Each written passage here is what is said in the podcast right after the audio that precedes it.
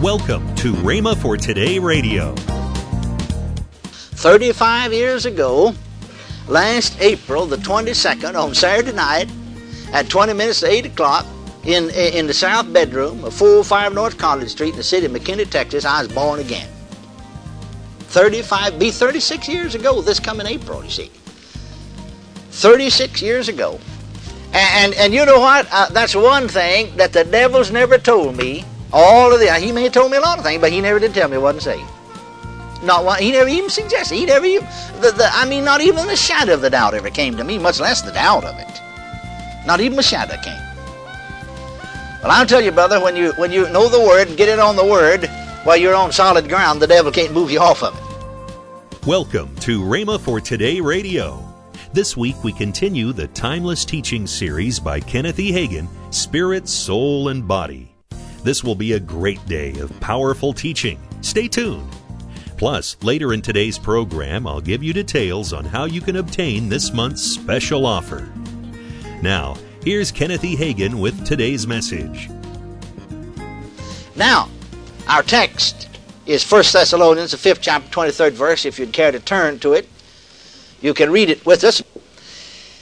Now, here in, in 1 Thessalonians chapter 5, verse 23, Paul says, And the very God of peace sanctify you wholly, and I pray God your whole spirit and soul and body be preserved blameless unto the coming of our Lord Jesus Christ.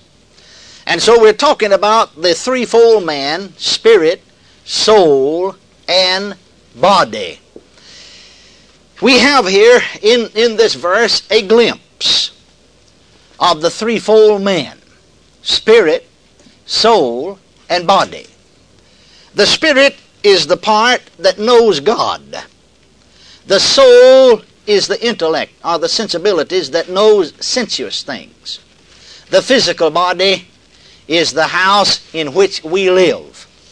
And really I like a little another translation rather than the King James a little better on this verse than I do the King James because I believe it brings out the true meaning of the verse.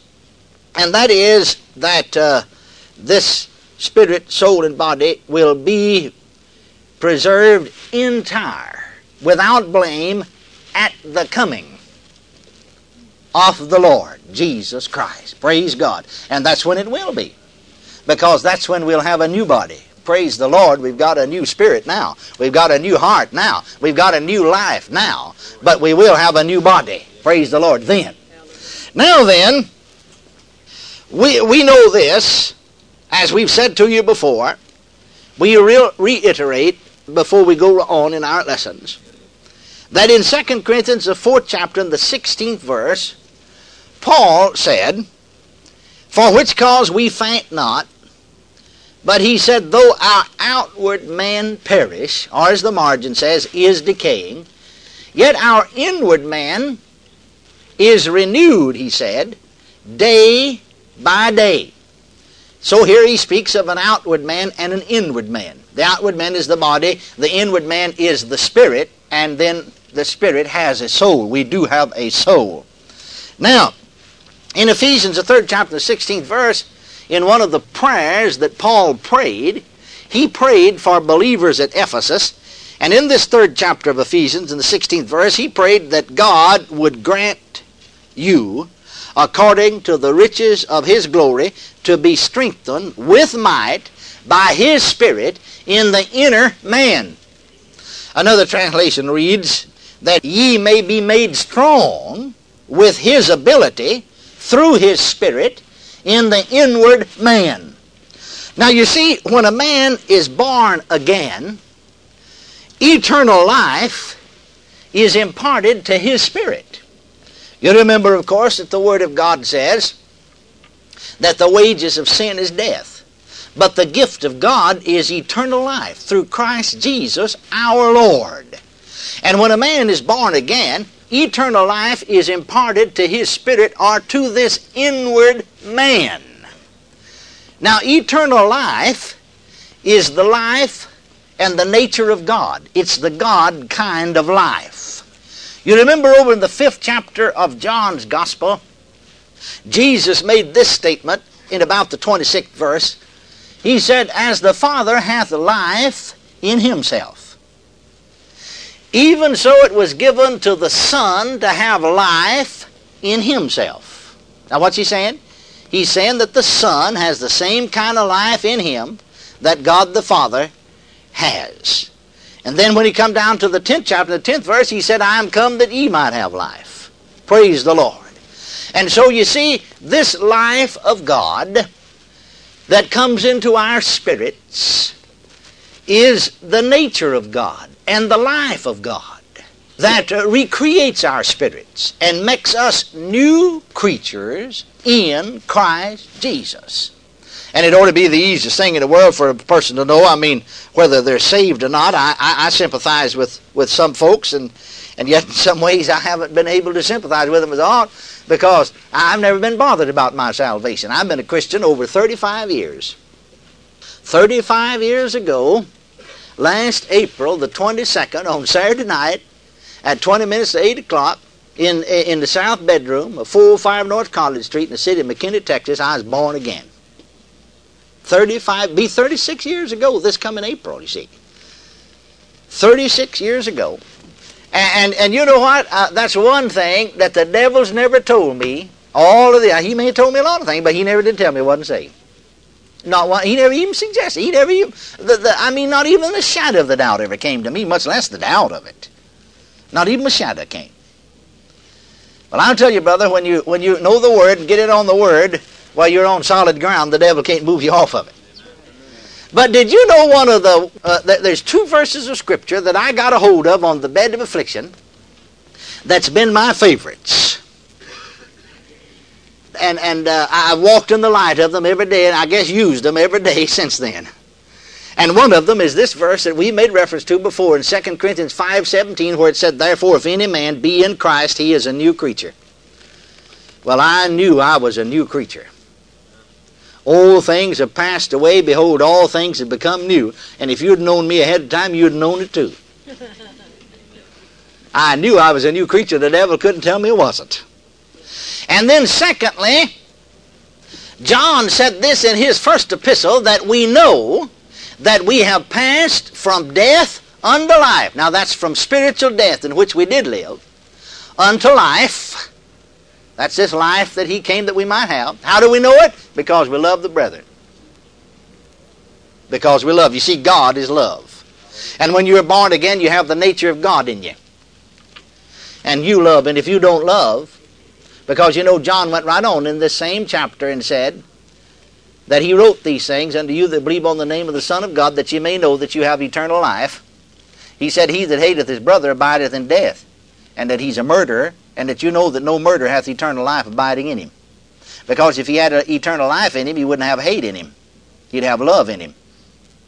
Don't shout me down now just because I'm preaching real good. Amen. It's true. It's absolutely the truth. Then, friends, after a man is born again.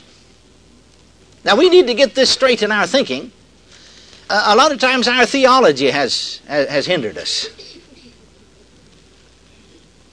after a man is born again, he can be filled with the Holy Spirit. Now, I know he's born of the Spirit, has the witness of the Spirit that he's a child of God. I know that. But you know, I just simply like to follow the teaching of the New Testament. a lady said to me last night, and she was Baptist, and of course I had a Baptist background. I started out first really as a Baptist preacher, as a boy preacher to begin with. And I preached for quite a while before I received the baptism of the Holy Ghost. That is when I say quite a while, two, three years. Really, uh, completely four years. But uh, about two of it was nothing but ministry before, and I was preaching some, but going to school. Now, uh, uh she didn't understand some statements said last night, so she came and asked me, and that's what folks should do. And of course, being Baptist and, and having a Baptist background, because like I said, I was raised in the Southern Baptist Church, and and I was taught this, and so she uh, was she also, that if you're saved, you have the Holy Ghost, you see. And everybody saved has the Holy Ghost, and that's the only Holy Ghost there is, and that's all there is. Well, now, that's partly true, but it's partly false. It's true you're born of the Spirit and have the witness Spirit that you're a child of God. But as we look into the Acts of the Apostles, And, and here was one thing that convinced me in the eighth chapter of Acts that Philip went down to the city of Samaria and preached Christ unto them. And I told this to the lady last night. And they believed the preaching of Philip concerning the, the name of Jesus and the kingdom of God. And they were baptized, both men and women. That is, baptized in water. But then it said, when the apostles which were in Jerusalem heard that the Samaritans had received the Holy Ghost, no, received the Word of God. See? They sent unto them Peter and John, who, when they were come down, prayed for them that they might receive the Holy Ghost. Now, they didn't pray for them that they might be born again. They didn't pray for them that they might become children of God. They'd already received the Word of God, and Peter says we're born again by the Word of God that liveth and abideth forever. So were they saved or were they not saved? Jesus said they were saved. Peter said they were saved. And they received the Holy Ghost afterwards. And so then, receiving the Holy Ghost or being filled with the Holy Ghost is an experience subsequent to salvation. What I'm trying to establish is this before we go on. That when you're born again, your spirit is born again. This inward man. And becomes a new man in Christ. Your mind and intellect and soul needs to be renewed with the Word of God. We pointed that out in one of the lessons, Romans 12, 2 here. And then, the Holy Spirit comes to dwell. When the Holy Spirit comes into your body, He comes in to dwell in your human spirit. And the only reason that your body becomes a temple, as Paul says, of the Holy Ghost is because your body is the temple of the house of this inward man or your spirit. The Holy Spirit is dwelling in your spirit. Now, He's not dwelling in your head. Is He? No, He's in your heart. Your heart is your spirit. He is not dwelling in your head. And that's usually what hinders most people from getting filled with the Holy Ghost is their head. Because you see, their, their, their, head, their minds have used their tongue so much until they wouldn't turn loose of it for anything in the world. And let the Holy Spirit give them utterance. And this utterance of speaking in other tongues, you see, the Bible said, and they were all, on the day of Pentecost in Acts 2 4, and they were all filled with the Holy Ghost and began to speak with other tongues as the Spirit gave them utterance. Now then, in the light of what we've said to you, you who have been in the service will understand it better than perhaps some of the others, but it said they began to speak with other tongues. They did the talking. The Spirit gave them the utterance. The Holy Spirit gave them, but they spoke with tongues. Now, briefly, I will reiterate this fact so you can see this more clearly, that the real you is this inward man. You're listening to Rhema for Today with Ken and Lynette Hagin. Call now to get this month's special offer the six CD series that you've been hearing today Spirit, Soul, and Body by Kenneth E. Hagin, plus the mini book How You Can Be a Success in Life by Ken Hagin. Additionally, if you call today, we'll include the bonus paperback book The Greater Glory by Ken Hagin. All three dynamic resources for just $39.95. Don't delay. Call today. Call 1 888 Faith 99. That's 1 888 Faith 99. Or if you prefer, write Kenneth Hagin Ministries. Our address is P.O. Box 50126, Tulsa, Oklahoma 74150. Don't forget, for faster service, order online at rhema.org. That's R H E M A dot O R G. Now, let's join Ken and Lynette Hagin. If you're interested in coming to Rhema Bible Training College, we are now taking applications Yes. for the spring intake, Right. January enrollment. So go to rhema.org and you can fill out an application there. Tomorrow on Rhema for Today, we continue with the teaching by Kenneth E. Hagin, Spirit, Soul, and Body. Thanks for listening to Rhema for Today with Ken and Lynette Hagin.